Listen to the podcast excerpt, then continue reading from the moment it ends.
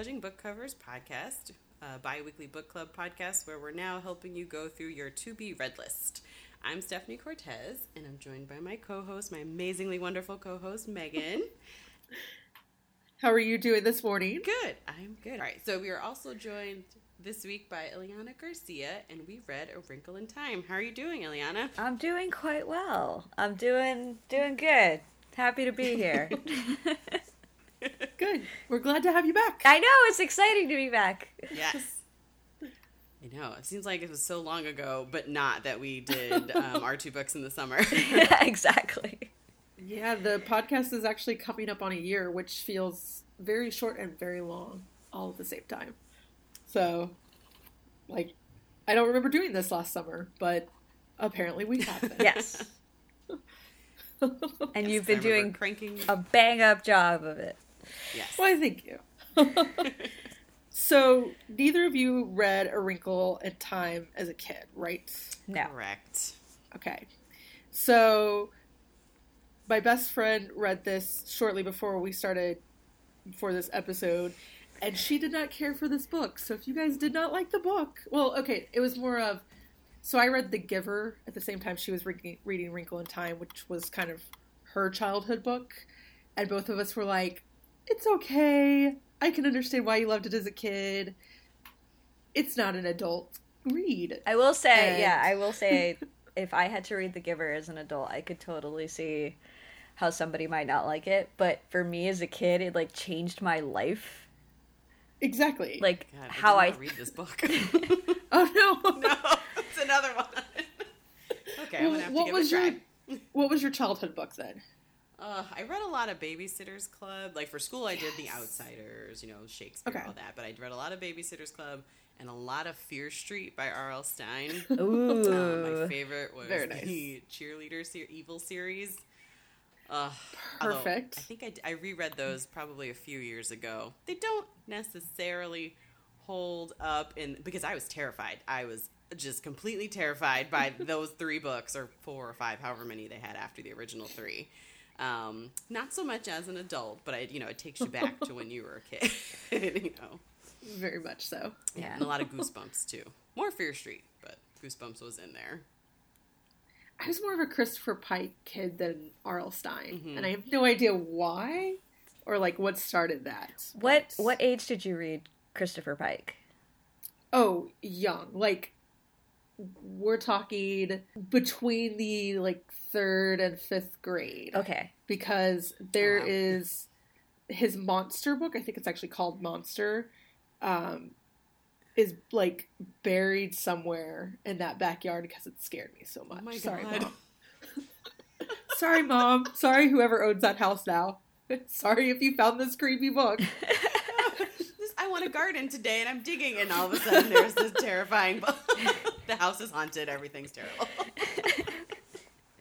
It's how I was not Joey. I didn't put it in the freezer. I had to bury it. Yeah. It was a monster. to really get rid of it because the freezer, someone opens that door, you know. exactly. That's so shocking to me because like the Christopher Pike books that I read, like so I had a lot of books uh, surrounding me growing up, but like my sisters um had their own bookshelves. And so it was kind of like age appropriate for them sort of. Um so sometimes I would like when they weren't home, I would sneak into my sister's um rooms and look at their bookshelves to look at the books that they were reading and christopher pike was on their their shelves and they're like five or six years older than me so like i knew i wasn't really supposed to read it for whatever Which like totally as a kid much as a kid i was like oh it's my sister's book. I have to wait till i'm older. Which is super weird like i was like a kid who followed the rules. Whatever. So finally i turned 13 or 14 i don't remember quite which and i was like okay i'm just gonna go in there when they're not looking and just take a christopher pike book and read it. And then i think i only made it to like three and then i was like okay this is too scary. I can't do this. Do you remember which ones you read? okay so road to nowhere i think is one of them Very good choice. uh, and then I think another one was I remember there being a party on the beach and there's something about a boardwalk. Um, and something that happens to them on the boardwalk, but I don't remember any of the other titles. I remember Road to Nowhere, N- Nowhere because the cover is ingrained in my brain of the girl driving the car and the skeleton The like putting his hand on her shoulder. Yes. like that's what I remember. It's like burned into my brain. yeah, I don't know why, because older R.L. Stine, like past Goosebumps, is supposed to be just as scary. But for whatever reason, like I did not go the R. I read some Goosebumps and stuff, but I did not go down that path. I have no idea even like. I don't know my first one that I read by Christopher Pike. I have no. I just know that like this book terrified me. It was before we moved to Georgia, so before fifth grade, and I know I read it through seventh grade. Okay, I think I read. But- I only read one Christopher Pike book. It was um, Fall into Darkness. They made the movie about it with uh, Tatiana Ali and Jonathan Brandis. Um, really? Oh, I do remember this Yeah, one. okay, I didn't know they made a movie. Falling. I think it was like a TV movie. Okay, but Um, still, it's like a girl goes falling off of a cliff, but then I think she faked her own death. They did it on Teen Creeps, and I remember listening to it, and it was kind of coming back to me. But I think that was the only Christopher Pike book. Maybe that and another one, something about a midnight society, maybe. Or that might have been um, whoever wrote Vampire Diaries Hmm. had a Midnight. Nope, there was a Midnight Society one. Okay, Oh man, it was mostly R.L. Stine for me. I feel like I need to buy all these books now in, in my vast amount of space in Mhm. my apartment. um, I read so much as a kid. Like, did you guys have accelerated reading? Yes. Yeah. The accelerated reading program. Mhm. So my school had if you hit 100 points, you got to go to a pizza party. If you hit 200 points, you got to be principal for the day. I never hit Ooh. 200 points. I think I got like 195 or something. Wow. It was very close. But I was ready, ready to be. This is nerdy moment. the first third grader to hit 100 points. wow. Yes. So I'm like at a pizza party with all these fifth and sixth graders. That's amazing. That's right. Who I thankfully knew from like after school Okay. programs and stuff, but still it was like I'm aware of how weird this is. um and so like I there's a lot of books from that year that I remember picking up because I was basically just digging through the library for these books. Mhm. It's the year I read um The Dark is Rising, which is the other like most influential book on me. Um I feel like it's also the year I started Animorphs. So Animorphs. God, Animorphs. which is any 90s child staple, I feel like. I actually really want to go back to my house in Puerto Rico and get all of my Animorph books because I'm pretty sure I have them all. I don't. I have the first 40, I think, somewhere. I think it only And went up to 50. 54. It was 54. 56? 56? 50 something. Yeah. Yes. I like I only read a Um, couple of them, and I know I don't have like the cheerleader series from R.L. Stine. I ended up buying those a few years ago so I could reread. Nice. them. Nice. Yeah, there are a couple of boxes of very old books that I need to dig through at my mother's. Sorry, mom. Um, which probably has my first copy of Wrinkle in Time, which I was Oh. trying to think like, when did I first read this? And I honestly can't remember. Like, I can remember the second and third time I've read this, and then this time, but I don't remember the first time. Did you ever have Which- to read it for school, or was it something you were reading on your own? It was definitely something I picked up on my own um, because there are not a lot of school books that I had to read for school that I actually enjoyed as a child. I get that. There's- get that. A lot that I've gone back and been like, actually, that was a really good book. But I always hated Yeah. having to read like with the class and that you have to read to this chapter by you know Wednesday. I was always Yes. reading ahead. I was like, I just want to know what's gonna happen, even if I wasn't most of the time, even if I wasn't necessarily really enjoying it. I just I, I didn't like having to stop. yeah, I just didn't like being told what to read. Like, I always felt like it was something to help kids that didn't read read. And I was like, well, I read enough on my own. Why do I have to read for school? Yeah. Yeah. I'm look that worked over well. I'm looking at the old covers of A Wrinkle in Time and I know this book was in my house. It was Mm. definitely Oh, good. in my house. I don't know why I didn't pick it up. Like, because I was like eating up fantasy fiction when I was a kid. Like anything I could get my hands on, I would read. I don't know why. I think it was something about the because I'm looking at the cover with the basically it's like a centaur like creature, but not really. Oh yeah, with, uh, Mrs. Whatsit? Yes. Yeah. And like the kids are on her back, and I think there's something about that cover that was just like I don't know about this one. not sure about this one but um i was uh going to try and get the graphic novel to see what how that made that different um but it turns out that it is it was not going to arrive in time for this podcast from amazon oh no, and i try I actually looked at it last night at the bookstore. oh yeah Um, yeah, I debated doing the graphic novel as well, but it all the reviews said it was choppy, Oh. and in comparison to like the actual book, it, it's apparently good. But it's I was like I. Thank you, Goodreads. I haven't read this in eight years, according to Goodreads. So I was like, I should probably actually read through it. yeah Um, so yeah, so it is uh, by Madeleine. Um, I can never pronounce her full name. Madeleine Lingland. Uh, it was originally released in 1962. She sent it to I think 29, definitely over 20 publishers, and got rejected repeatedly um, because nobody wanted to publish a book with a lead female girl as the um, protagonist on this adventure. So um, it went on to have four more books. I've only read the first two, um, mostly because I've heard after three they kind of decline in quality, but I'll read them at some point. I was actually Um, wondering about that. I saw that it was a part of a series. It's like, oh, I wonder how the rest of them are. But then I was on Wikipedia, and there's a Wikipedia page for everything. So I kind of read about certain things that happen with certain characters after this book. yes. Yeah, I remember two being weird, but go ahead. Sorry. Uh, no, I just I had a a weird moment where I was looking up this. I was looking for this book to kind of to to buy it because I don't have it. Um, and then it was like there were some listings that was listed as like the time uh, trilogy, and then there was other ones that were like quadrology, and then there was another one that was like the quintet. Get the time quintet, and I was like, wait, how many books are there?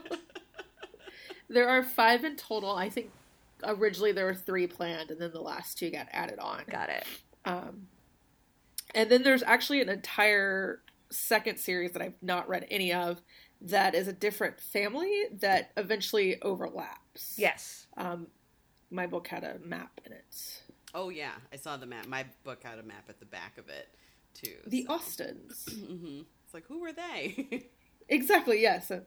My sister told uh, she got very excited when she found out that I was reading this book. She's like, "Oh, and you're gonna read all of them, and then we can talk about them." Because I've been obsessed with this series since I was a kid, and I was like, "How did I not know this about you?" I feel like it either was such a staple in your life or you had not heard of it until this movie came out. Like this seems to be everybody that I've talked to is like, "Oh yeah, I read that as a kid. That's a great book."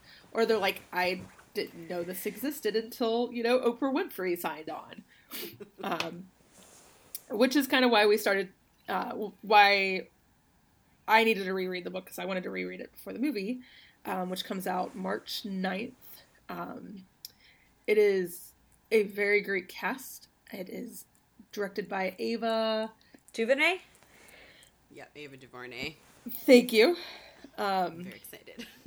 yes, she did Selma, which I've seen. I'm trying to think what the other movies she was, but this is supposed to be like the biggest budget she's ever had. Um, I think The- she's the first black woman to have this big of a budget. She is, Yeah. yes, which is fucking amazing. Just so cool. Um, this book was adapted one other time back in the early 2000s for Disney Channel movie. I watched five minutes of it and went, nope, it's terrible. and that's all I remember of it. I saw a little picture of it on the Wikipedia page with uh, and Gregory Smith was in it, and the little blurb I saw looked slightly familiar, but I know I don't I didn't know the story when I was reading the book, so I must have maybe just seen commercials or something for it and never actually watched the movie. yeah, I remember it was very heavy, bad CGI. Um, that sounds about right from the picture I saw. this book is about uh, the Murray family. Mhm. Um, it's Doctor and Doctor Murray. Then they have four kids: Meg, uh, then twins Sandy and Danny, and then Charles Wallace. Um, Meg is thirteen in this book. The twins, I think, are 10, 9 or ten, and then uh, Charles Wallace is five. Which, no matter how many times I read this, in my mind, Charles Wallace is two. Oh, I like I always make him like a toddler, and then I'm like, oh, he's five. Wait a second, this is so much older than I thought. I made him older in my like I knew how old he was, but then as he speaks and he sounds so grown up, I just was like, "All right, he's ten. No, he's not. No, he's not. Go back. he's, Yeah. he's a lot younger." This might be the first time I actually did not like Charles Wallace. I don't know why. I just found him super annoying this time around. Um, I just like I remember reading this ten years ago. Um, so my brother would have been around the age of Charles Wallace. And was like, oh, I have my own little Charles Wallace. And then this time I was like, no, you talk too much, kid. You need to stop. You were five. um, so yeah, so the plot of this book is that uh, Meg is doesn't fit in with um, her family or in school or anything. Her dad has been missing for I believe two years. Um, they have not heard a peep out of him. Um, she also is not entirely sure what he was working on, just that uh, he was working with NASA at one point. Um, she, her brother makes friends with a, um, I was about to say a, a vagrant, that might be the best way, I guess, to to call her that or hobo, um, named Mrs. Whatsit, And she has two friends, Mrs. Which and Mrs. Who, um, who end up turning out to be space magicians. I don't know exactly what you would call them based on this book. Um, but they know of her father, know that uh, he's in danger, and that these three kids are the only ones that can help him. Uh, the third kid is Calvin O'Keefe, who is a popular boy at our school, but has always also felt out of place. Um, and so they travel to many different planets to try to find her dad. They fight the Black Thing, also known as It, which oh, I'll talk about that in a minute. Um, and end up on is it Kalamazoo? Cam- On a, Camazotz? I feel like in my Yes. brain I said it differently every time I read it. Same here. Same here. Uh, where they end up having a showdown between uh, the Black Thing slash It for a battle for her dad and then for her brother Charles Wallace. So, um, so be honest with me. What did you think? Uh, Stephanie, if you want to go first. okay. Um, I liked it. I I will Okay. say I was not expecting a lot of the religious stuff that popped up, and there were parts where we can get into this where I was getting annoyed with Meg, but I was thinking, would I have gotten annoyed with her if I had read this as a kid? Because there's certain parts of Harry Potter where I know people who read it as adults are annoyed with him, but I am just like, no, he has reasons for being this way. He's 15. Of course he's going to be Right. angry. Saw some things. Of course, he's angry. Um, but overall, I did like it. I'm, I'm, uh, I wanted to read it before the movie as well. Um, so it's making me. I'm very even more looking forward to the movie. Um, and was kind of picturing Oprah Winfrey in her role and Mindy Kaling. You know, like Yes. because of course I went to the IMDb page to figure out who was. Wait, playing wait, who. wait, wait. Don't tell me. Okay. Okay. I have my guesses, okay. Okay. Okay. but I I want to know if my guesses are right as I watch Okay. the movie. Like, I obviously have an idea who Oprah Winfrey is playing, but I don't want to know, like, Reese Witherspoon and Mindy Kaling. Yeah. I, I'm, like, still trying to figure out, like, do I want to know? Do I not want to know? But I'm guessing at this point, so don't tell me. Okay. so what did you think, Ileana? Um, so I have never read a book written this way. It had a entirely different sense of prose and uh, just like made not assumptions, but just like felt the need to not explain things because, of course, you would understand it if you were a human being. And um, I'm not sure what the like exactly what the landscape was in 1962 because I wasn't there, but like this book is so full of like abstract ideas and concepts that it does not necessarily successfully explain, but it's okay because it's almost like it allows you to kind of form the own like your own idea of it. Um and so for I can imagine myself as a kid with the imagination that I have, which I kind of still have some of that. Like I had a crazy imagination. If I had read this book, I would just like have imagined all sorts of things and have been able to um, probably like form the ideas that they were trying to express in a different way. Like I, I probably would have um, enjoyed it a lot more than I did now, and I enjoyed it a lot. Um, but there was just so much about this book that I was just like, wow, this is really different. Like I was not expecting it to start the way it did. I did not expect it to end the way it did, and there was just like so much about it was how things felt and how things um kind of like were experienced rather than there being like a ton of plot and exposition. Like it was just a really um interesting like experience for me to read this book just cuz it was like if you really look at like if you if you make a timeline of what happens, not a lot does. And it all happens very quickly. Yes. But the bulk of the book for me was just like, oh my god, there's like so much going into like the sensation and the feeling and the experience of what's happening that it feels so much bigger. Mm-hmm. I get that. Yeah, I'm actually very curious to see how they're going to translate certain things into the movie. You know, like the feelings. Yeah. Well, from what I understand of the movie, they are updating it. They're trying to stay as true to the story as possible, but it is an updated version. Um, I think they're going to make Meg a little less helpless, just from what I've seen in the commercials alone. Yeah. Um, but uh, I don't watch movie previews because I always feel let down. This was one movie I was like, I, I have to watch, and I have to cry apparently every time I see it. Just it's oh, like the preview was before Black Panther, and the poor guy sitting next to me, like no idea who he was. He just kind of kept looking at me, and I was like, "Yes, I am crying over the Wrinkle in Time preview. Just let me be. I'll be fine. You won't hear me all the way through Black Panther. Yeah. I did cry in Black Panther too, though. Yeah. So,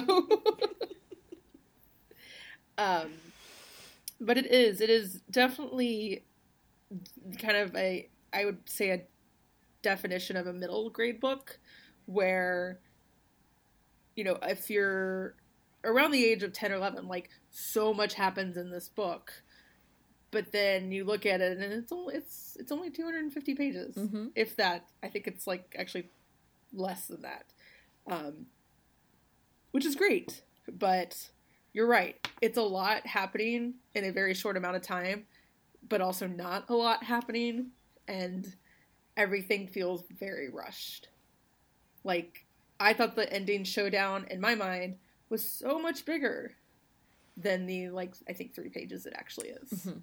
So, but yeah, you're right. I, I marked a couple pages of things like the discussion of sport. Is that when they, yeah, Calvin and and Charles, they both say that they're a sport. Yeah, they. Uh, I'm the third from the top of eleven kids. I'm a sport. At that, Charles Wallace grinned wildly. So am I. I don't mean like in baseball. Neither do I. I mean like in biology. And I was like, I don't. Is this an actual term? Is this something? And I meant to look it up. But it's a change in gene resulting in the appearance in the offspring of a character, which is not present in the parents, which is potentially transmittable to its offsprings. I got a feeling that's probably changed what that word actually is because I feel like we've kind of since the 60s figured out more about genetics. Yeah. Um but it was very like Charles Wallace and Calvin are special. Meg is backwards. Yeah, backwards. kind that- of yeah, And I think at one point Charles Wallace says something like, "She, poor Meg, she's not one thing or the other, or something like that." It's Like yes. what? That, yeah, like there's there's not a lot of explanation that goes into that. yeah. No, it's just like Charles Wallace is talking. Of course, everybody should know exactly what this means. Um, and then it's now been eight years since I've read the second book. I I know that they're all three in it, and I think more gets explained, but I honestly couldn't tell you off the top of my head. Um, what an, I know they get really small. That's about all I remember. Oh. So Yeah, I think that's the one where they have to go inside of someone yep, to fix something, and it made me think of. I think there's an episode of Magic School Bus and the Rugrats where Yep. they go into a body. Yep. yes, exactly. Thinking of that. Um, so we have. I don't even know. Where do you guys want to start? Uh, let me think. I'm not sure. I mean, like, I'll, I'll defer to you guys. I just like, there's a lot that I'm just like, what the hell? and a lot that I'm like, oh my god, this is incredible. How am I ever going to describe this in words? so, um, obviously, as a kid, I was very excited to see a main character with the same name as me, although she's Margaret. My parents had to, like, not. I'm trying to decide if my mom actually showed me my birth certificate or not. But there was a good period because I read this and Little Women. Mm-hmm. And I was like, so my real name is Margaret. And my mom's like, no, your name is Megan. and I was like, I know that's what you call me, but like, my real name's Margaret. And she's like, no, it's not. this went on for a long time. And because because both Meg and Megan, Little Women, are actually Margarets. Um, and I knew Megan was short for that. And uh, I, I gotta say, I'm still a little bummed my real name's not Margaret, but also really glad my real name's not Margaret. Um, and I loved so she is um, not doing great in school. She's no patience, no. She's angry kind of about everything. Um, she has an attic bedroom, which I loved. Um, I can't figure out exactly where they live. I think it's somewhere in the Northeast, but they talk about hurricanes Yes. um, that she's worried that a hurricane is going to uh, tear away the roof. Um, and yeah, so she goes downstairs in the beginning and finds her brother in the kitchen, um, kind of making making cocoa, and decides to make sandwiches. And we learn that her brother can kind of read her and her mom, um, not necessarily like read their minds, but just read them um, I guess empathy. Yeah, But because he says stronger. stronger. Like, "Oh, I was waiting for you." Yes. Um, and while they're sitting there in, on this dark and stormy night, um, Mrs. Watson appears, um, who is completely decked out in like all sorts of clothing, takes her shoes off at the table. Um, she is wonderfully odd.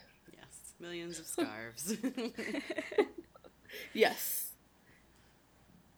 Um, and, and Charles Wallace had met her because of their dog. Um, How would you pronounce their dog's name? Because I was having trouble with that. It's such an odd name for a dog. yeah, I think I was saying Fortinbras in my head. Yeah, that's what I was saying in my head too. I was like, slightly French pronunciation. Yeah. Yes. Fortinbras. Who has to be named after someone, right? It has to be. It's just a funny Oh. name for a dog. Sounds very It is. formal.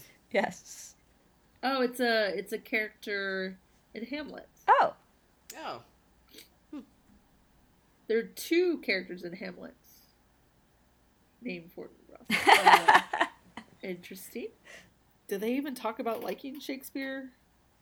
I know that her dad is more science, like physics, and her mother's more biology or chemistry. yeah. Um, which doesn't mean that they don't they can't like Shakespeare. It just it's a nice nod, I guess. Um, so we meet Mrs. Watts at first, and then we meet Mrs. Who, who can only speak. Well, no, she primarily speaks in uh, platitudes and quotes. Yep. Um, which is also when we meet Calvin. Uh, which cracks me up. My when my friend was reading this, she was like, "We meet Calvin, and suddenly they're the best of friends." Yeah. Is this how kids just do? And I was like, I don't remember, but sure. I liked that he his energy. He was just like, I'm just so happy to be here, and this is Yes. just the perfect, you know, happenstance. Like I felt like I needed to be here, and now I'm meeting you guys. Everything's wonderful. He was in just such a great mood, ready to roll with them, and yeah, I appreciated What a- that. Yes. The third of 11 kids, which just Wow. sounds Sounds like a lot. Like awful. yeah. Um, in my mind, when I was reading this, I always thought there was one that was kind of mean, one of the three, and I still don't know why I think that. Maybe just because Mrs. Which is so standoffish, Mm-hmm. but she's still absolutely amazing.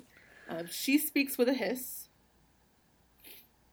um, which was a little hard to read at first. Yeah. yeah. Uh, it doesn't frequently materialize. That's what I'm looking for.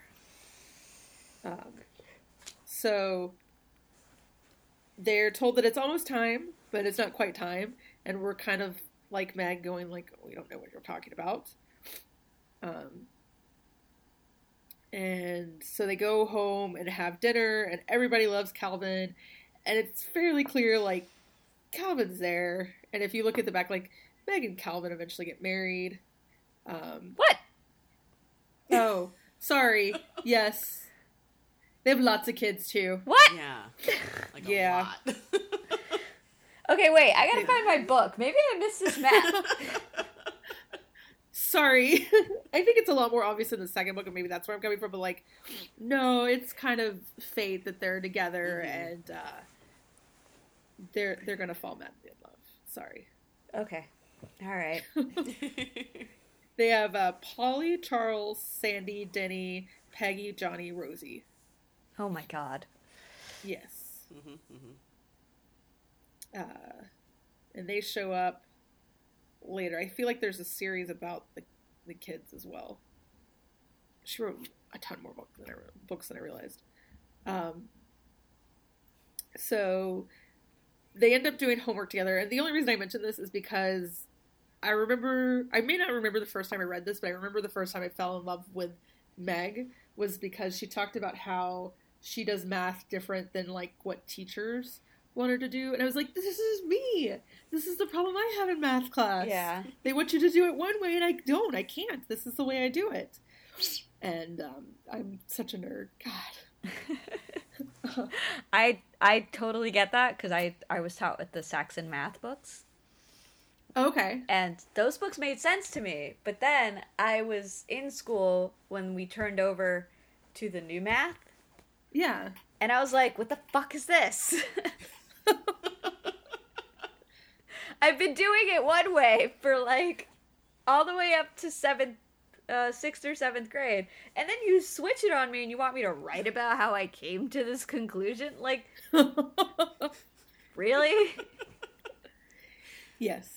I've seen pictures from friends on Facebook. Is it Core? I think it's called, or something. Yes. Something about the way they do things now, like of their kids' homework. I'm like, I have no idea what this is. Why? It seems like you're just making it so much harder for them. like, if the kid gets to the right answer, what's the problem? You know? exactly. My brother called me and he's like, I get the answer to this, but they want me to do it this way, like show it this visual way. And I was like, we didn't learn that. Give me like an hour to kind of like teach myself Yeah. this. And then I can show it to you. And then afterwards, he's like, I'm just going to go in early tomorrow and talk to I was like, that's probably a better idea. yeah. Because it doesn't make any sense. Gosh. Um, so they literally this all happens within one day. Mhm. They they go to see. Um, they have the big storm. Miss Whatsit drops in the next day.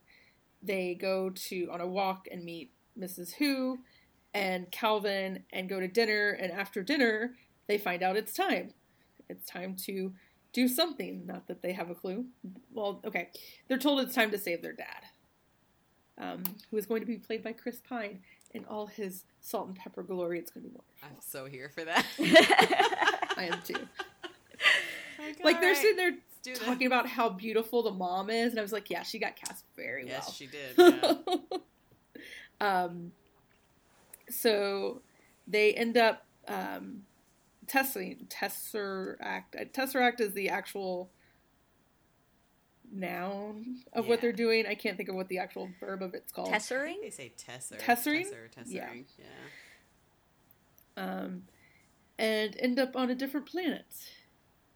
And it is kind of described, if you've never read this book, but you've read Harry Potter, it's the same as like apparating almost. Yeah. Yes. Um, which makes me wonder hey, JK, which book did you read? Um, so they land on this planet to kind of show that there's this big evil in the universe. It's called the Black Thing um, because this is a middle school kids book, so you can't give too crazy of names. um, and they they show the Black Thing kind of devouring a planet. Um, which we still don't quite get what that means, but it's essentially a big black shadow kind of taking over the planet. We also get to see Miss Whatsit in her. It's not her actual form, but it's just a different form with wings, and I, I thought I marked. But yeah, essentially like a centaur with wings and rainbows, maybe?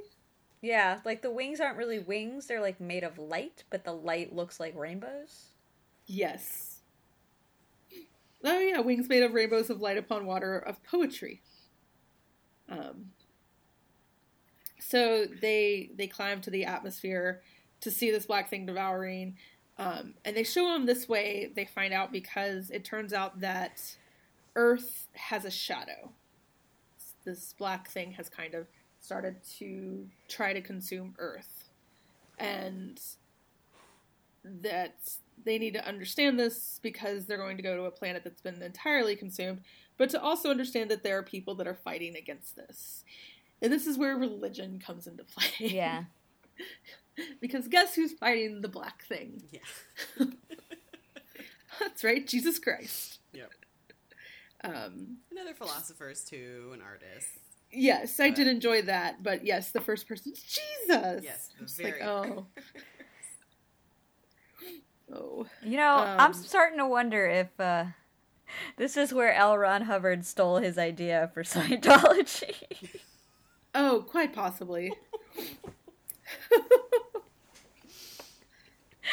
and I'm just like, I don't know. There's just something about this that I don't know. I, I think it was like the whole idea of their like being people who fight this and that they have something in them that like I don't know the Thetans and all of that stuff. It just there was like a weird moment where I was like, wait a minute. I can't really verbalize it very well, which is useless on a podcast. But um, if I had a little bit more time to like search through the book to find the parts where I was like, well, this kind of coincides with this, I I could write you a comparison paper. Between this and Scientology? Yeah, I kind of want that paper now. Me too. I will work on it and get back to you. um, outside of Jesus, everybody else mentioned is more creative, which I guess you could claim Jesus is creative too, uh, depending on your thoughts about him. But you know, they mention Da Vinci and Michelangelo and Shakespeare and Bach and Pasteur and Madame Curie and Einstein. Um, you know, Beethoven, Buddha, Gandhi, Euclid, like these are all people that did something new or different or incredibly creative in their field. Um, all of this is while they're talking to the happy medium. Um, Which I loved.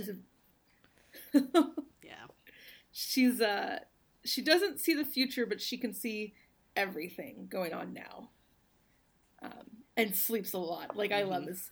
Like I know how they've cast this part in the movie, and that I think is going to be the biggest disappointment for me. Although I'm sure it'll still be done well, but just like I really want a like to keep bringing up Harry Potter, the woman, um, the Great Lady Portrait, Yes. Like, oh yeah. her falling onto a couch and like falling asleep Oh, is a happy medium. Like I went want great. that.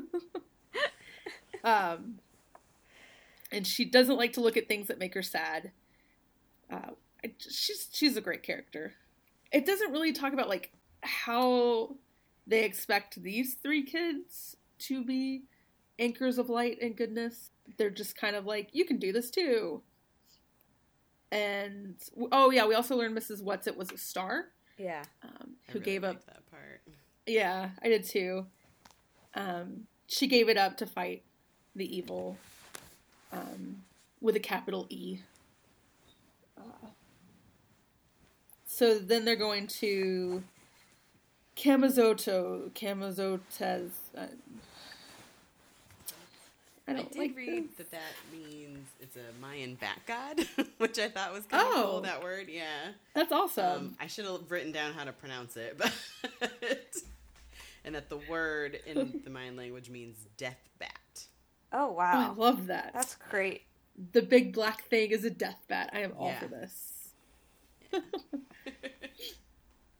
um, and of course, they're told that these three almost all powering omnipotent beings can't join them on this planet, um, but they are given gifts. Uh, they're also told not to be separated, but Meg is given Mrs. Who's glasses. Calvin, your great gift is your ability to communicate, to communicate with all kinds of people. So for that, I will strengthen this gift. Meg, I give you your faults. Right, that's right. She gets her faults and she is not happy. She's Yeah. like, "What am I supposed? What am I supposed to do with this?"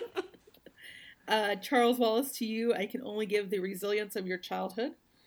Um, they give Calvin a, a poem. No, sorry, The Tempest. Um, and and yeah, and the glasses. I feel like that's that's it. To the three of you, I give you my command: go into town. Mhm. That is a stupid gift. right. No other guidance. No other hints. no nothing. Um, so this is kind of like the halfway point of the book. So most of it kind of takes place on this planet after this point, but it is essentially this entire town where everything is in its place and in proper order, and like all the kids are bouncing a ball at the same time or jumping rope at the same speed, and every day at the exact same time. The newspaper is thrown to the exact same spot on every porch and um, all the men go for work go to work at the same time and come home. And i was really confused if this was supposed to be like an anti-communism kind of thing now that i look back on it. But i've never heard her talk about that. Hmm. like i definitely know it's supposed to be a religious allegory but given the time period i also wonder if it was kind of a red scare kind of thing because you also have the man with the red eyes Hmm. so I wonder. That's I hadn't actually thought of it that way. am i reading that completely wrong though So I felt like this reminded me a lot of. So I read a lot of sci-fi dystopian novels, and um, so obviously this reminded me of the society in 1984, and of the society in um, Children of. Oh crap! What's it called? Uh, Children of the Mind, I think it is. Hold on. No, that's an Orson Scott Card book. Never mind. Hold on. Childhood Childhood's End, I think is the name of the book. Uh, give me one second. Yes, 1953 science fiction novel by the British author Arthur C. Clarke. It was actually written before this book was written, but there's a similar um, kind of society that's like everyone has their place, and there's like alphas and betas and gammas and epsilons. And um, I for me like that always whenever I read that in a sci-fi dystopian novel for me it's more like almost like anti-regulatory and a little bit of um not really anarchist but just like really not wanting to like drive home the fact that like like isn't equal. Like Yes. everything being the same doesn't make everything equal. And that seems to be like there seems to be a throughout the ages a common that's a common mistake that is made where it's like if everybody's given the same thing, you will have the same result, which is not true. Right. Um and that you would have to make you would have to eliminate what makes people people in order to make that happen. And I feel like that is more of a I guess I don't see it like as a communist thing, but I think it's more like trying to basically smooth out all the rough edges of humanity, but in the worst way possible.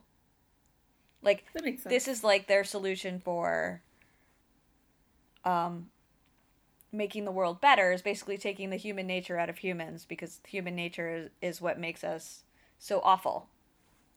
Um, Right. And so We all have our faults. Exactly. And so that's why I felt like when she said to Meg, Meg, I give you your faults. And I was like, that's really significant to me. Because I always felt like that's all I had. Um, yes, I was smart, but I wasn't smart enough. And I wasn't like I didn't fit in and like like similar to how you felt about connecting with Meg, like I also felt like I never fit in and all I had were my faults and that that's all anybody ever saw.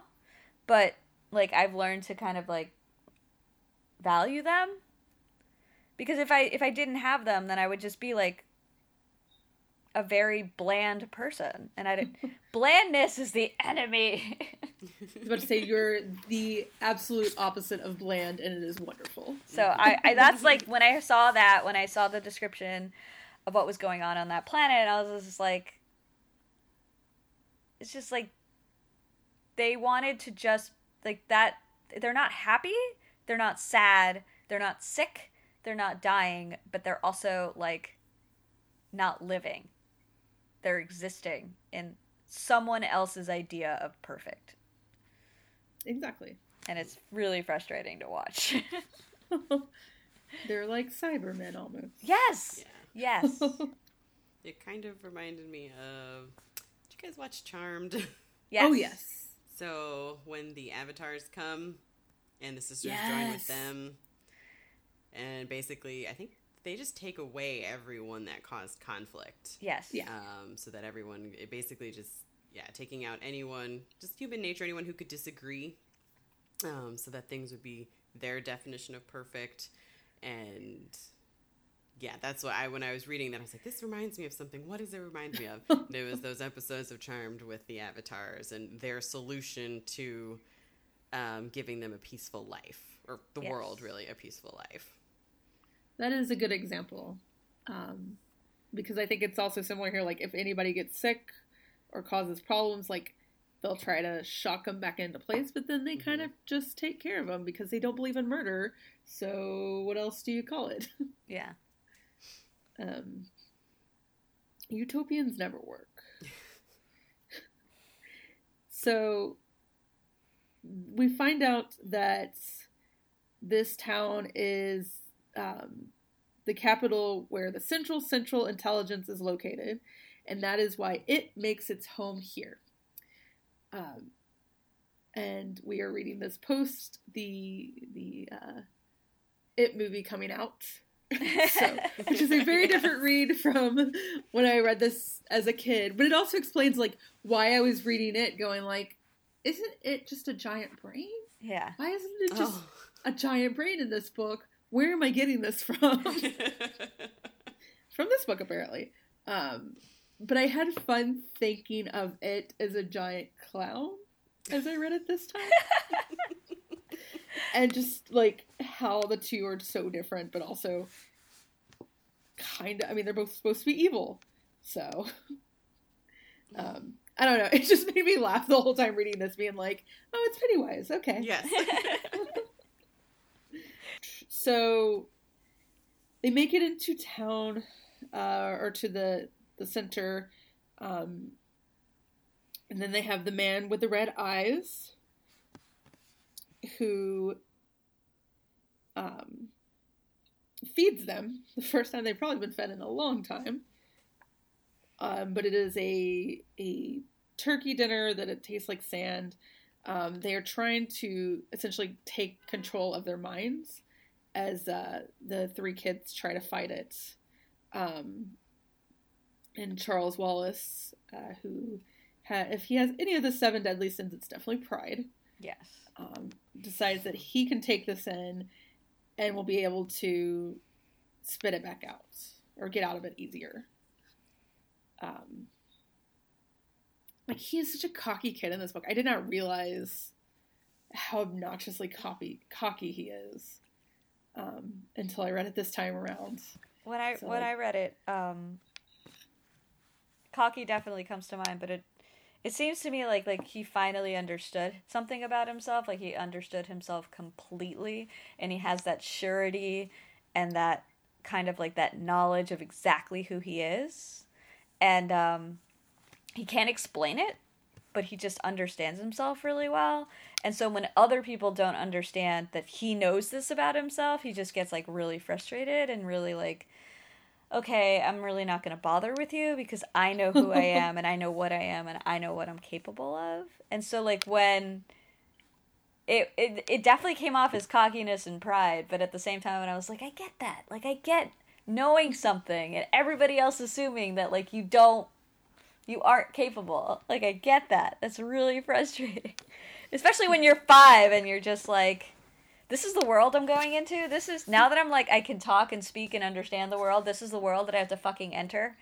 Like this is bullshit. But does he understand the world? Can I mean, no matter how intelligent you are at five, do you have the emotional maturity to understand the world? I mean, it's just like a teenager being like, "I understand the world." That's how I, I kind of felt like, yeah, no, he's really intelligent and he understands things a hell of a lot more. But if he understood everything at five, what's the point of continuing on? That's Like, true. he's you know if that's when he's fully matured so yeah i i don't mean it like in a i loved charles wallace was my second favorite character every other time i've read this Mhm. this time around for whatever reason i was just like no i'm done with you like you're exhausting me this time Yeah. um and i guess it is because i read it more like an angry teenager who thinks they know everything Yeah. because they've been told their entire life how brilliant they are. Yeah. All five years of them. Um, he did. Um, I also thought one, he felt confident enough or prideful enough uh, that he could go in and get back out, basically, or let the the guy, the man with the red eyes, in and let and then spit it back out. Um, but he was he did also want to try to find out who he was to find out more. So I think he was trying to help get more Oh, yeah. information. But at the same time, I was like, you guys aren't supposed to split up, and if you're mentally not here, you're split up. Yeah. Oh, that's a good point. That's a good point. That's a good point. Yeah. Yes. They're definitely not supposed to split up, which I think Meg's the only one that doesn't try to split up Never split up the party. Right. Yes. Until she goes after her to. dad, and then she does split up. right. Well, at But- that point, you could argue Charles Wallace had split them up because he This wasn't there anymore. this is Um, true.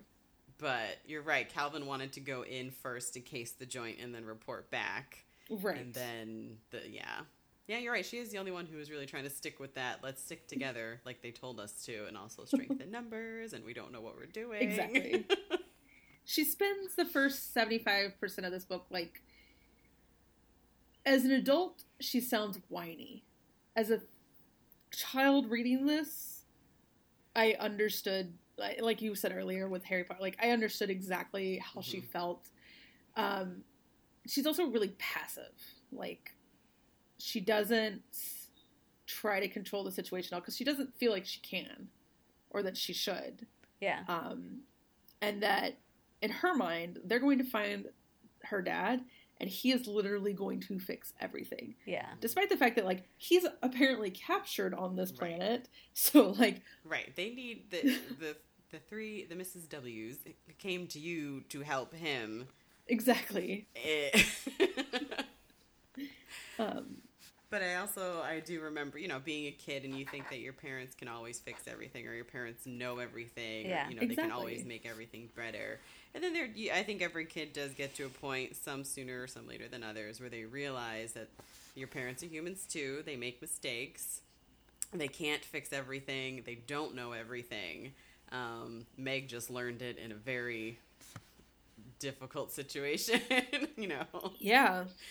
So I remember the first time my mother looked at me and was like, I don't know how to answer. It was like a math, or not math, it was a homework question. She's like, I have Ugh. no idea what the answer is. And I was like, but you're my mother. You're supposed to Right. know everything. And I think I was in eighth grade doing pre algebra. My mom was like, call the Big Y homework helpline because I don't know. And looking back, all the time she was like, "Why don't you look this up?" I always thought it was like, "I know the answer," and now I'm like, "How many times did you just not know the answer?" Which is not the same as like, "Hey, our life's in danger." Um, You know all the answers, stakes. right? so much lower stakes. Yeah. Uh, so yeah, Charles Wallace. Um, they do shake him up some. Uh, Calvin tries to talk to him, and is quoting the Tempest, which I still haven't read to this day. Um, Me Neither. I don't think. there's a lot of literary allegories and stuff that I'm just like, oh, that's great. I'm sure I could understand it. I'm sure I would have researched it if I was trying to write a paper. All I did was like, no, I've read enough Shakespeare in my life. I'm good. I don't need to read The Tempest. Yeah. I I've like, seen- I read. I've seen adaptations of The Tempest, but I've like never actually read it. Yeah. Um, I actually, in college, took Renaissance dramas excluding Shakespeare because I was so curious as to what else was being written Hmm. during that time. So I actually know more non Shakespeare of that time than actual really cool. Shakespeare. Yeah, it was. They were a very raunchy group. Oh. They were very, very like Romeo and Juliet came out, and this is such a segue. Um, where it was talking about forbidden love, and someone looked at that and went, "Oh, that's so sweet." I'm going to. So they wrote a parody of Romeo and Juliet where it's brother and sister, and um, I'm trying to. It'll hit me at some point what it's called. Um, but we're reading this and it is like a thousand times, and I'm just like, this is in the what 1400s, 1500s, like holy shit! And we think our generation, no, no, no. We just have a way of connecting all over the world. That's all. Um, so they end up finding her dad, um, and and saving him. I guess technically, they got him out of whatever cell he was in, um, only to go see it, who is in fact a giant brain, um, with a heartbeat, to kind of give that like underlying rhythm um, which made me think of. Apparently, I'm all about Doctor Who. I think it's because the woman, uh, her name escapes me, that's playing the mom, is Martha's sister Yes. in that season of Doctor yes, Who. yes, she is. So, um, all I kept thinking about was uh, the master brainwashing with that noise. yes, And uh, it's like, oh, that's exactly what this brain is doing. Um, I also laughed at the sadist versus saddest. yeah. Oh, people pronounce that wrong all the time. Yeah. It's like, do they? it's like, really? um, so they try to combat it taking over their mind several times by re- saying childhood nursery rhymes, um, the not Pledge of Allegiance, uh, Declaration of Independence. Um, The Gettysburg Address was in there too. Thank you. And uh, then she starts saying all the eight elements, periodic elements, and realizing that they're about to lose. Uh, her dad tessers them away from the from the planet, leaving um, Charles Wallace behind. Um, and that is where we end up on the planet of the blind beasts, because I can't remember what their actual planet's called because there's like that. five different planets. I don't know if I'm going to say it right. Ixchel. It's I X C H E L. Ixchel. Ixchel. But Sounds right to me. the Mayan goddess, jaguar goddess of midwifery and medicine. Oh, that's That wonderful. makes so much sense. Yeah. How perfect. Man, I wonder how many pages I should have written a paper about this way back in the day.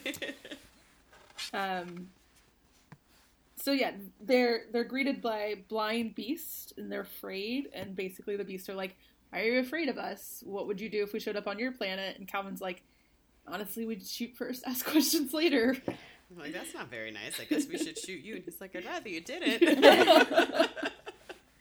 um, and they go through the whole process of like trying to explain things like light and sun and seeing to these beasts who are like, sure, we have a sun. It does this. It provides warmth. Like, of course, we know what things are. Like, you don't have to. You're so limited by the fact that you can see. Yeah. Um, and apparently they can also read minds because uh, one of them takes Meg. Uh, she is injured after um, her dad gets her to this planet because they had to go through the black thing, and one of the beasts takes care of her, and like they were basically trying to give her a name, and she goes through and says like. Mother is a special one name, a father you have here, not just a friend, not teacher, nor brother, nor sister. What what is acquaintance? What a funny hard word. Aunt, maybe, yes, perhaps that will do. And you think of such odd words about me. Thing and monster. Monster. What a horrible sounding word. What a, what a horrible sort of word. I really do not think I am a monster. Beast. That will do. Aunt Beast. And I was like, oh, I guess they can read minds. yeah. Um, I had honestly forgotten about Ant Beast. Aunt Beast. Um, really for whatever her. reason, like this book stops at like page two hundred for me, and I'm like, no, there's no more past that. um, but I was, yeah, she's wonderful. yeah. She's I'm very excited to see how they uh, end up bringing that across the screen. same. I really hope they do. Because, like, everybody freaks out when there's tentacles involved, and it's like, Yeah. I don't know. I feel like nobody minds when it's a snake. Well, okay, some people mind, but like people with pet snakes and they let them like wrap themselves around them and like Yeah.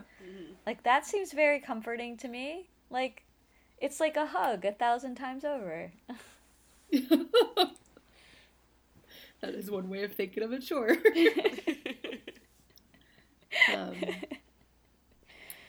so Meg is furious that her dad left Charles Wallace, and also coming to grips with the fact that like her dad can't fix everything. This is where I Um, was very frustrated with Meg. like, Same She- here. At one, she says, um, I think it's when she's still recovering before the creatures come. She's like, the black thing. Why did you let it almost get me? Like he didn't try to almost let it get you. like he saved you, and Cal. He made a hard decision to leave his his youngest child behind Yeah. to save you and Calvin and himself. Um, but she's just she's very angry and coming to grips with it. But you know, when you're coming to grips with stuff, you're you know just for her, it's just coming out as anger and frustration with her father and blaming him for leaving Charles Wallace behind and letting the black thing almost get her.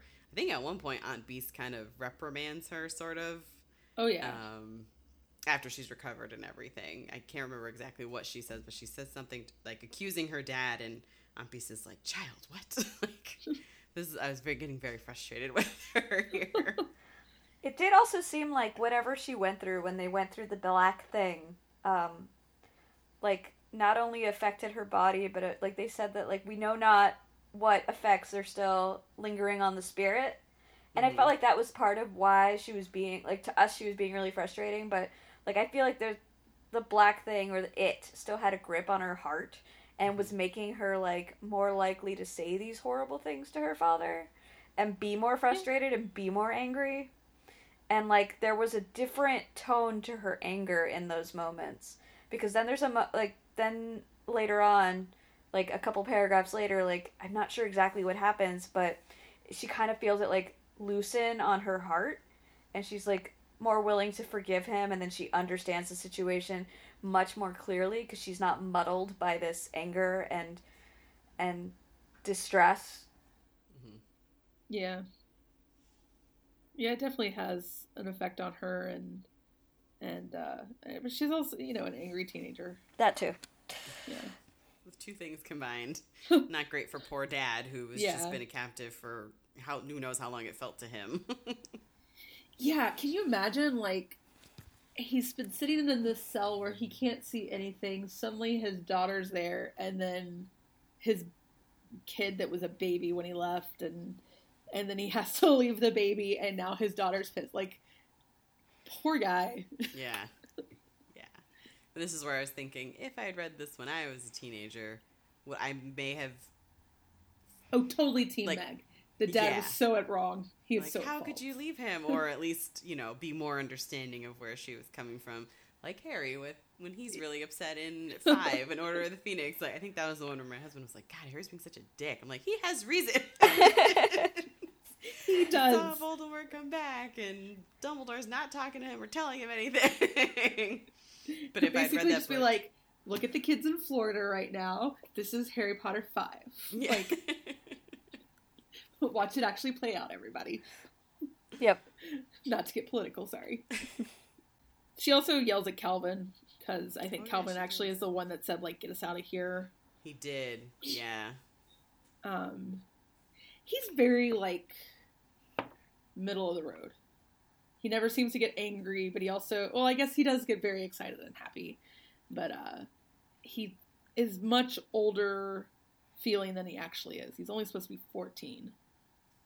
Though I guess he's also I think a junior in high school. Yeah, that was really Yeah. weird for me. The way that they set up the because supposedly she's in high school too, Yes. right so it's just Um, really strange. she's maybe a freshman Yeah, she's Yes, I think so. I don't I honestly don't know. I it also like I know in some parts of the country junior high 8th grade is junior high, but I also know that parts of the country like ninth and 10th grade is junior high. Yeah. So um who knows? My sisters uh went to it was like I was going to do elementary school, junior high, high school cuz mine yeah, cuz mine was elementary went through 6th grade, junior high was 7th, 8th, ninth, and then high school was 10th, 11th, 12th. And then I have sisters that did elementary school, middle school, junior high, and high school. Wow.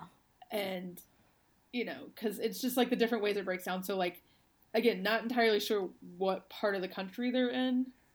Um, so maybe wherever she was writing this, it made more sense. hmm Um, I think she's actually British, but I know she lived in the U.S. for a long time. Um, I think most of her kids were raised here. I could be very wrong about that. I think she lived in Connecticut for. Was she writing this when she was in Connecticut? Maybe. Maybe. I think she was in Connecticut. Yeah, because they did say at the beginning that the house that they're living in at the beginning of the book was used to be the house that they would come in for the summer. That they would go to that house in the summer, and I can't imagine like going to Florida in the summer is a better plan. True. but she did live, you're right, up, up in the Northeast uh, in Connecticut. So, Goshen, Connecticut, which I have no idea where that is. Oh, Oh, yeah, yes. So that is there's a lot of cows and farms there. And we um I ha- had an opportunity to drive through it when I went to go stay in a cabin in upstate New York. And it is gorgeous up Really? there. It is absolutely gorgeous. And we actually stopped at a farm to buy maple syrup that was being made Oh, wow. at that Nice. moment. Like that's awesome. it involves like these huge vats of the sap being boiled and then like the you see the steam rising up and they have like these huge vents in the in the farmhouse and then like it then like collects and it's just it was it was awesome. And this was in That's Goshen really cool. this was in Goshen Connecticut. It it's it's like definitely feels worlds apart from like New Haven and mm. Hartford. Like totally different part of Connecticut so, is it more West Connecticut or like South Connecticut? Uh, it's more West Connecticut, if I'm not Okay. mistaken. Um, it's pretty close to the state line, like the Connecticut New York state line. Oh, okay. Very cool. Yeah. It's um Actually, I am a little wrong. It's up near Torrington. Oh wow. Okay. Um and it is Give me a second. Yes, it is near the state line of um Connecticut and New York, but it's not Salisbury and it's not North Canaan, which is like northwest Connecticut. Like that's like the northwest corner. It's just short of that. Definitely a different part, more rural part of Connecticut. Like it's it steps away from like Mount Mohawk and there's a bunch of parks or there's a bunch of natural parks around it. So it's like really gorgeous farmland rural area. So basically, we're all gonna go move into her uh, where she lived. Yep, pretty much. If her house is for sale, I'll take it. so they're trying to come up with a plan, like a game plan, to get Charles Wallace back, and basically explaining Calvin and Meg are like, we can't do this without the three misses, and yet the Beast are like, we don't know what you're trying to, you know, like who are you trying to describe? Um, and as they're like trying to describe it, they're calling them guardian angels, messengers of God. Which are they? I don't know. I like galactic witches, but Yeah. No, I Or galactic, yeah, space wizards, galactic witches, definitely. But I think it was also like interesting to see like them struggle to explain it to the beasts, yeah. and the beasts kind of be like, "Okay, wait, you said there, I almost got it," and it was like interesting to see like the concepts of what they were saying, how they could be like visualized Universal? not like yeah Oh, not yeah. not like for the beast like what would that seem like for the beast like how would because they all they know is sensation and scent and touch right. and like And they're trying to describe how they look, yeah Mhm. which does nothing. so it was inter- it was an interesting I think this was exercise also to kind of part where Calvin got uh, Calvin got a little bit upset with Meg because she kind of seemed to be. I can't remember what she said to them, but she said something like, "Why aren't you trying to tell them who the misses are?" And Oh, yeah. call them. He's like, "What do you think we've been doing this entire time that you've been healing? We've just been sitting here eating. We've been trying to. Okay, you try to describe them." And then she finds that she also is having a hard time describing it, so describing them so that they will understand. yeah. The and it's really funny because uh, Aunt Beast is like, they don't talk to other aliens. They're having a little bit of trouble like communicating across planets, and and another one's like, God, isn't that lonely? Yes, And- the lonely planet there. we really are. We're so lonely. Um, and it's this leads to whatever reason calling the misses. I don't know if they were actually around the whole time, but um, and if, if they were like, okay, we finally have to step in, or if you say their name so many times they finally appear. yeah, or if they found them since um, That's true, the too. dad tessered them away. Yeah. Um, so they all sit down trying to, again, figure out a game plan, even though the misses are like, no, we know what we have to do, but we can't exactly tell you because it needs to be your decision. Um, and of course, the only person who can save Charles Wallace is, in fact, Meg. Um, and th- this is because of their actual connection. Like she says, it's not, it's literally not anything specific about Meg other than the fact that, like, they're, they're family and connected. Because they even say, like, if Calvin had known him longer, like, maybe he could do it. But it is solely the fact that, like, this is someone familiar to Charles Wallace. Um, which almost feels a little insulting to Meg. Like, she's told this whole book that she's backwards and has all of her faults and everything. And then it's like, you get to save the day, but not because you're some Mary Sue super awesome galactic star, which I guess is kind of nice because that is kind of how young adult books are nowadays. yeah So, um, they uh, they give her three more gifts. Um, Mrs. Whatsit gives her her love, um, Mrs. Who gives her some poetry. About yeah, something about God. The weakness of God is Yes. beyond the strength of men, and the something something. Uh, the mistakes of God are beyond the mistakes of men. Mhm. And so, like, it's it's something. I think like what she took away from it was that um, she just needs to accept who she is, and not just her uh, limitations, but also her strengths. Yeah, I agree. Um, I was trying to find the actual poem, but I guess it's not in any kind of uh, It's kind of separated out. in mine. It's indented off to the side. That's how I found it. Hold on. Give me one second. Oh, I have it. Mine's in, I- in italics. Okay. Um, the foolishness of God is wiser than men, and the weakness of God is stronger than men.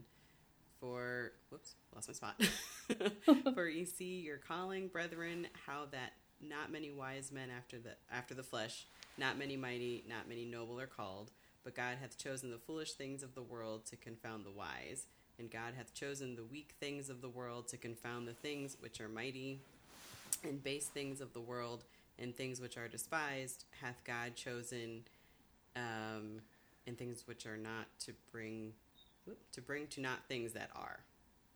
And then she says, "May the right prevail." Oh. Yeah, I don't think there is much more to read into that other than like what Meg actually reads into it. Yeah. Um, so Mrs. Which takes her alone Mhm. and gives her her final gift, and that is a, that she has something that it does not, but she can't tell her what it is. It's something she needs to realize for herself. Now, as a kid, I don't think I figured out like beforehand like what it was, but I'm guessing it's quite obvious as an adult. Like, what does Meg have that it doesn't? Yeah. Um, and honestly, this could have just been simply the fact that she has emotion. Well, it doesn't, but of course, like every great story, we have love and nobody else does. hmm um, Harry Potter again. yes. Uh, Harry something, Potter having to choose to do it on his own too, without being told. Yep. Again. Yep. yes. She goes straight to it, and I really, really hope that they give more to this ending in the movie because it is a very, very quick ending. Yes. Um, it is literally like she's dropped off, she walks, she walks in and is like, What do I have that it doesn't? Oh, I love you, Charles. And then it's kind of it. She breaks him out of a spell by like repeating that she loves him in her head and her heart out loud. Um, and it doesn't really talk about how she got out. Other than maybe the darkness like dissipates enough for Mrs. Whatsit to get her out? Yeah.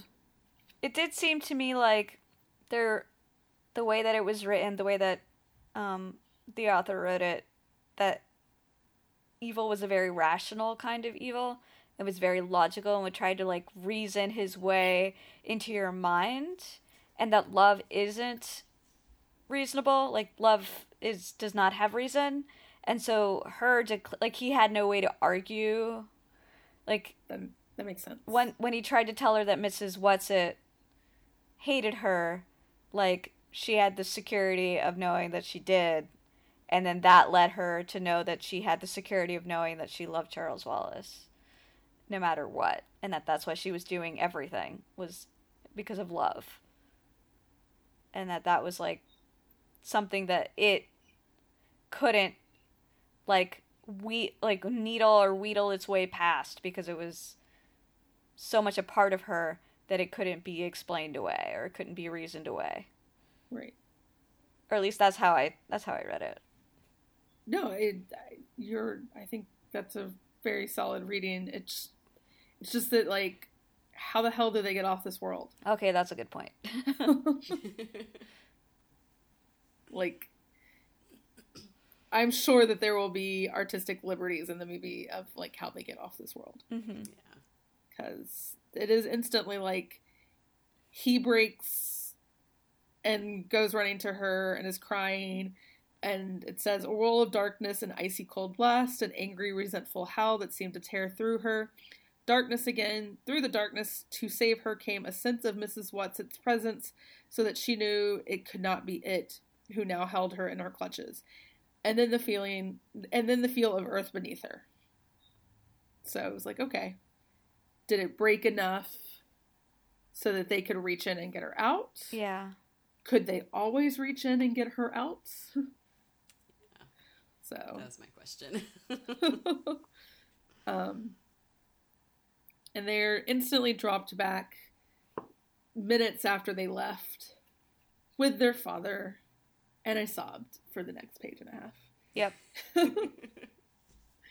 Um, and it's going to just look so great on the screen. It really is. Um, so yeah, this is, and then mine has an an interview with the author, and she seems to be someone of a very few words. hmm I think I have the same. I have the same book that you do. yep. I think I have the same book too. Like, what do you value most in your friends? Love. Okay. Like I get to see the person asking these questions to be like, okay, what's the best advice liked- you? Go ahead. They asked her, which do you like better, cats or dogs? She's like, both of them. I once had a wonderful dog named Touche. She was a silver, medium sized poodle and quite beautiful. I wasn't allowed to take her on the subway and I couldn't afford to get a taxi, so I put her around my neck like a stole. And she pretended she was a stole. She was an actor. Like, okay. I like that. That is amazing. Um, so yes, this when you visit things from childhood, I think we're all terrified that, you know, is it better in our memories than not? And I still love this book. It's still my absolute favorite. Although every single person that's like, I haven't read this, should I read this? I'm like, as a 30 year old person, maybe not. Yeah. but you know, like a friend of mine hasn't read it, but has an eight year old daughter. So I was like, yeah, you should definitely read this with her. hmm Like experience it through her, and it'll be much better. Yeah. Yeah. So, um, Yeah. It's Any it, I final- oh, go Oh, ahead. Just, just like I wondered, going back to like the babysitters. I know the Goosebumps books. I feel like because I always thought those were silly. You know, when I was reading them at the time, I would just probably I don't know reading them as an adult now. But the Babysitters Club, what I would think of those now. I uh, there's someone on Goodreads that I follow who has read most of the Babysitters Club, and uh, I I don't know if you realize like the first hundred books take place over like a year, but it's not a year. So it's like I think the first book's in seventh grade, and they're Mhm. finally going to eighth grade by the hundredth book or something. really? Yes, because like this this person basically read through and wrote reviews on them and stuff, but then like also set up a timeline, and it was like by the hundredth book they should be either going into college or something. But it's like nope, we're just now finishing yeah. seventh grade, I think. Maybe Uh. it's ninth. eh, Maybe they're going into ninth grade, but still like years and years and years and years and years pass. So. Um, I am curious how those hold up because God, I love the Babysitters Club too. yeah. Um, any final thoughts on A Wrinkle in Time or any other childhood book? Um, like I said, this is totally different from any other book I've ever read, and I really enjoyed it for that. Um, it reminded me a lot of the feeling, not nearly as powerful, but the feeling that I got when I read um, his Dark Materials, Mhm. uh, Golden Compass, Subtle Knife, Amber Spyglass. Um, in so much that like I was allowed to take the very sparse descriptions and just like build on them and like the abstract concepts kind of just like expanded in my mind as I was reading it and it was it was just an interesting experience to not have everything spelled out for you. And you just had to kind of take a leap of faith, and there was a suspension of disbelief that needed to happen right from the get go. Of like, you had to inhabit the world of this book to really kind of follow it. For me, anyways. And Yeah. and that really reminded me of how his Dark Materials was for me. Like, I read his Dark Materials and I felt like, why isn't this a book everybody reads? Like, this is so important. Like, what it's saying about the world is so important. So, like, apparently that means that I completely um, agree with Philip Pullman and all his philosophies of life. That is an interesting take to have. Um, but yeah, so not the whole part about speaking specifically to his dark materials. I'm not no, I, saying I'm totally teasing. I know, but I just want to say this for everybody out there. I am not advocating murdering God. That is not what I'm saying. but it is. uh, but yeah, this this this is definitely a book I wish I had read when I was younger because it would have totally, like, it totally up my alley. Like, I just love how much it's about communication and like opening up and being able to talk, like, not just talk to people, but just communicate with people and how lack of that, how it leaves you um, with so much of a lesser experience of the world and like connection is important and love is important and, and i'm getting sappy so i'll stop I will agree. I wish I had read this um, as a child. I would have loved this, especially with just like different worlds that work differently from us, particularly, I'm to say it wrong, Ixchel, um, when they're healing Meg and that they, they don't understand light and, you know, trying to figure out different ways to communicate, just making you think of different ways to understand the world, different ways to relate to it. Um, other than just going off of what we always go off of what we can see, you know, just trying to, to in, yeah, just the feelings. I really, I'm very excited for the movie. Yes. Um, I'm very excited to see how they convey the feelings, uh, particularly when she's getting healed. I really, really enjoyed that description, or actually, Yes. really, even really, because when they first land on the planet, she can't talk. She's slowly coming back into her body, um, just trying to convey her feelings as the pain starts, and then also, you know, when they're healing her and how safe she actually feels with them. yeah. Yeah, I really hope they don't remove that. Yeah that's Um, really important Yeah. are are you guys going to be doing a bonus episode on the movie We Uh, should. we should. I have tickets for the seven o'clock showing on March eighth. Oh, nice. like I'm. I guess this is like how people when the the Star Wars Seven came out. Like I know everybody was buying tickets early, and I was just like, I'll see it when I see it. yeah As we're this, where uh, I was up early, as if this was going to sell out super early, buying tickets. Um, I like I I. That's the only way that I can think of to explain like how excited I am for this.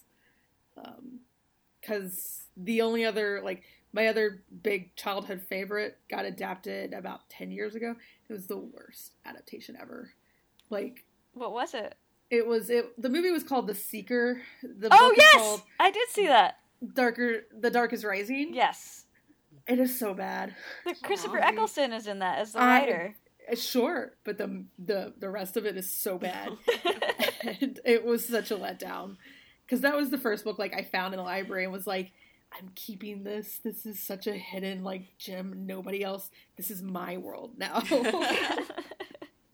and uh, yeah, that movie was so bad. i mean that's So- how i felt about his dark materials like Yeah, exactly. And when I saw the Golden Compass, I was like, this could have been amazing. why? But why though? that might be me next week. Oh God. I really hope not. Um, so yeah, I'm glad I still love this book, and uh, I'm I am very very optimistic about the movie. I think it is so well cast. Um, I love the director. the the producer, the producer the writer, um, is from Frozen, so it's it's going to have the whimsical side. Um, I just hope they aren't afraid to be dark Yeah. and we- to show this world is dark. So I'm gonna ask Stephanie because she looked at the IMDb. I know I said before that like not to tell me, but I do want to know one if you know it. Um, Okay. do you happen to know who's playing the man with the red eyes?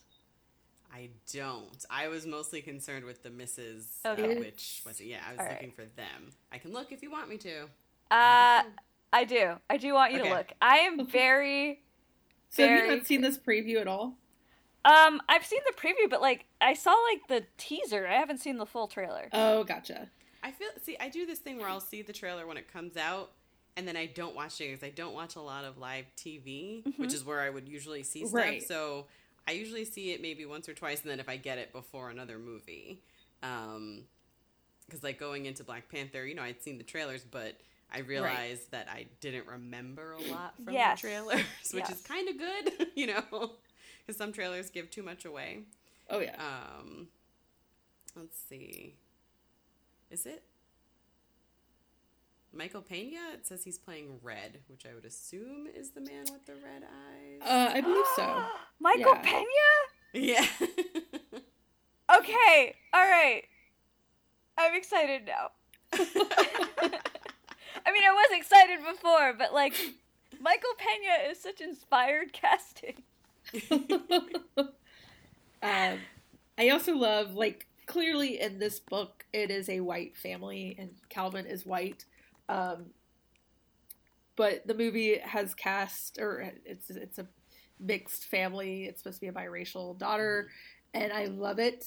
Like I refuse to even go and see if anybody's angry about this. I don't care. The girl is perfect. Yes, yes, like her is. presence, everything about her. I'm like, I, this is the Meg I've pictured for the past twenty years, like without a doubt. Like, and I feel like that it really didn't matter. Like, I just was curious reading it to see if there was any clues as to how she was supposed to look, and it is very clear like everybody's supposed to be white. yeah, But um, I love, I love this cast so much. Mindy Kaling's going to be great. Oprah's going to Oprah. We all know.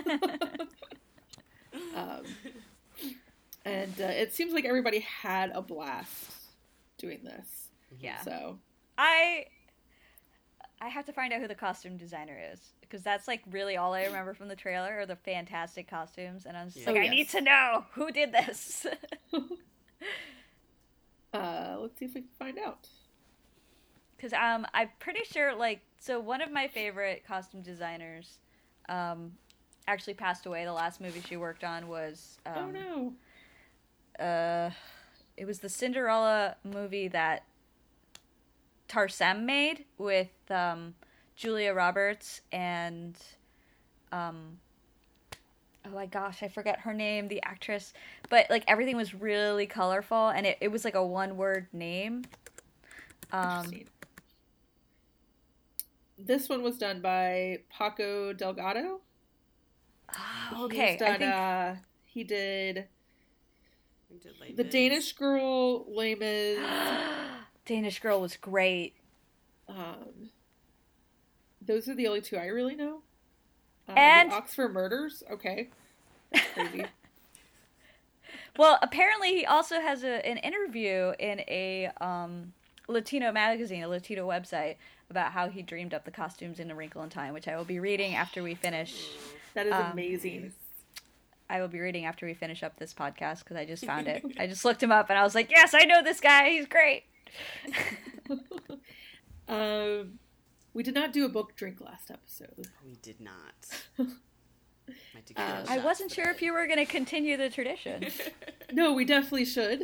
Uh, which I think I added it to the show notes. You tequila did, shots. yeah. Yes. I had it Um, written down. Just forgot. It was just a, a different format. Um, so I guess I have to pick a drink. Oh God, why do I make people do this? Pressure's on. um, I don't know why this book made me think of like a good cup of tea, um, or hot cocoa, I guess, because of the whole stormy nights. Mhm. Um, and I feel like I read this at least one time when it was just like I'm curling up on a couch. This time I read it all in the subway. But there was at least one time where I'm like curled up on the couch with something hot, either a hot cup of tea or hot cocoa. Um, and a tuna fish sandwich sounds really good now, thanks to this book. I definitely read this while drinking tea a couple times. I did it in like two Nice. sittings. It is a very quick read for anybody that uh, has not read it that wants to give it a try. Mhm. It's uh, 250 pages of very large font. yes. um, so, before we talk about next episode, Ileana, what will you be reading next? So, I actually um, have been trying to read more, and uh, the fact that you guys got me to read A Wrinkle in Time is kind of like getting me on this kick. But I really want to read um, book by Diana Wynne Jones. Um, I've read Howl's Moving Castle and um, oh, yeah. Castle. I think it's another one that's like right after it. That's like Castle in the Wind or something. But um, she has this book because she passed away recently, and it felt really important to me to like read more of.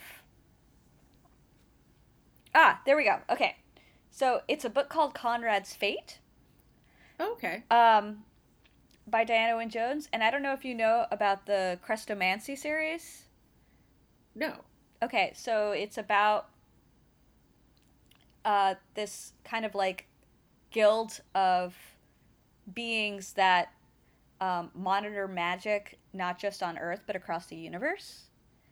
And it follows this character named Christopher Chant, and he um, basically has to learn everything there is to know about being a, a Chrestomanci and how to monitor magic and how kind of like all of the the darkness that is out there like the people that are using magic for evil things and how he's going to combat that.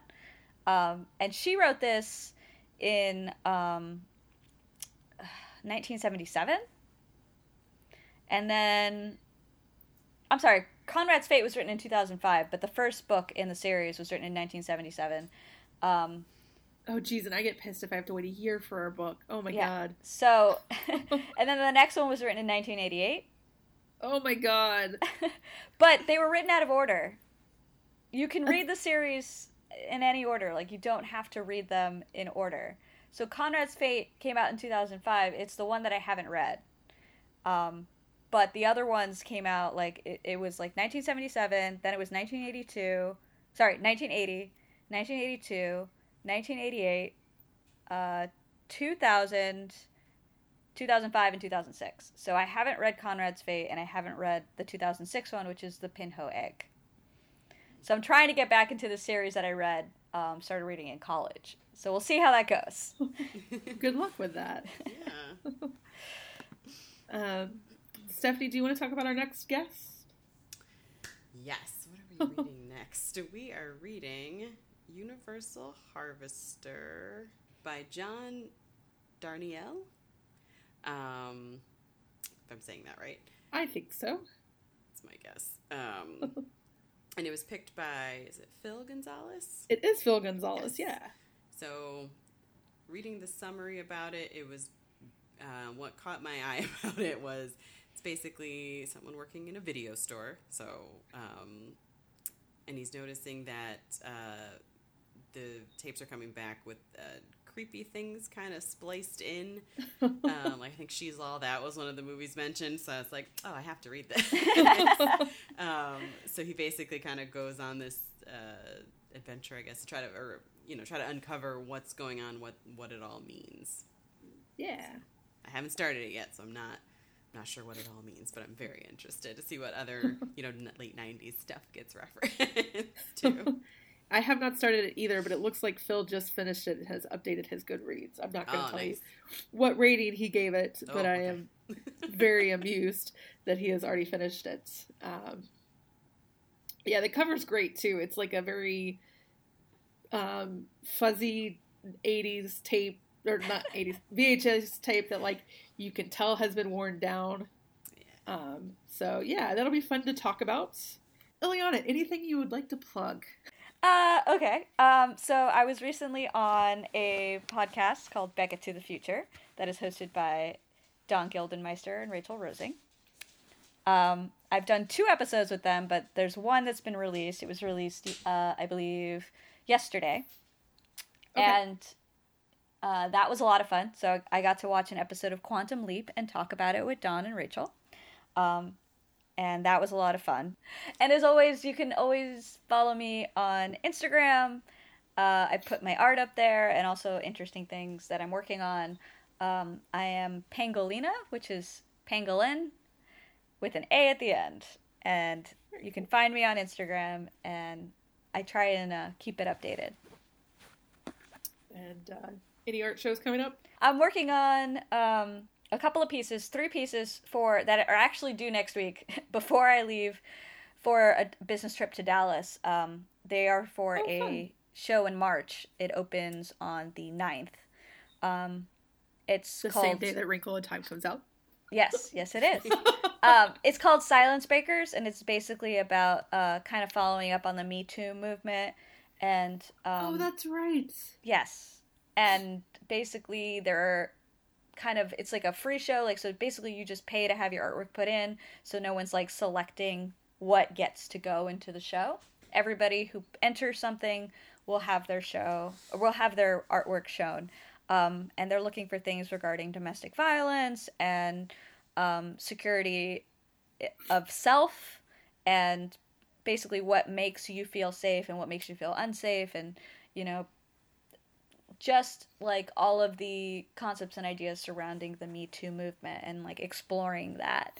Um, and i'm working on a couple of pieces uh, that i will uh, eventually post on my instagram though it'll be a little bit difficult because i'm working with mirrors.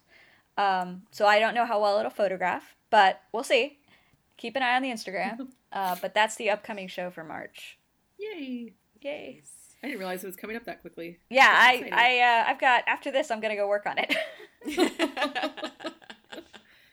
Well, now we know all your weekend plans. yeah, what you do this uh, Stephanie, anything you want to plug? Nothing yet. Okay. I will maybe have that other podcast soon, maybe. Yay! Is this the one with Chris? yes. This podcast, you can find us on whatever is it Apple Music? I still have iTunes written down. Um, I whatever. We're also on Stitcher, everywhere else you can find except for Spotify because I've been too lazy to figure out what legally I need to do for Spotify. Um, our website is judgingbookcovers.com. We're on Facebook, Instagram, and Twitter at JBC Podcast. Uh, we also have a Facebook group, eh, which is a handbook for judging fabulous retellings pod nope covers podcasts. It- it's in the show notes. James tried to say it the other day and i was like i'm sorry. He was like i really hate you for this. Um it's it's it's still a small group but like the other day we were all talking about you know what childhood favorites we like and uh um but basically it's a bunch of book nerds. So anything else? Am i missing anything um so yes Eliana, thank you for coming on again Yes, thank Uh, you. Thank you so much for having me. It was loads of fun.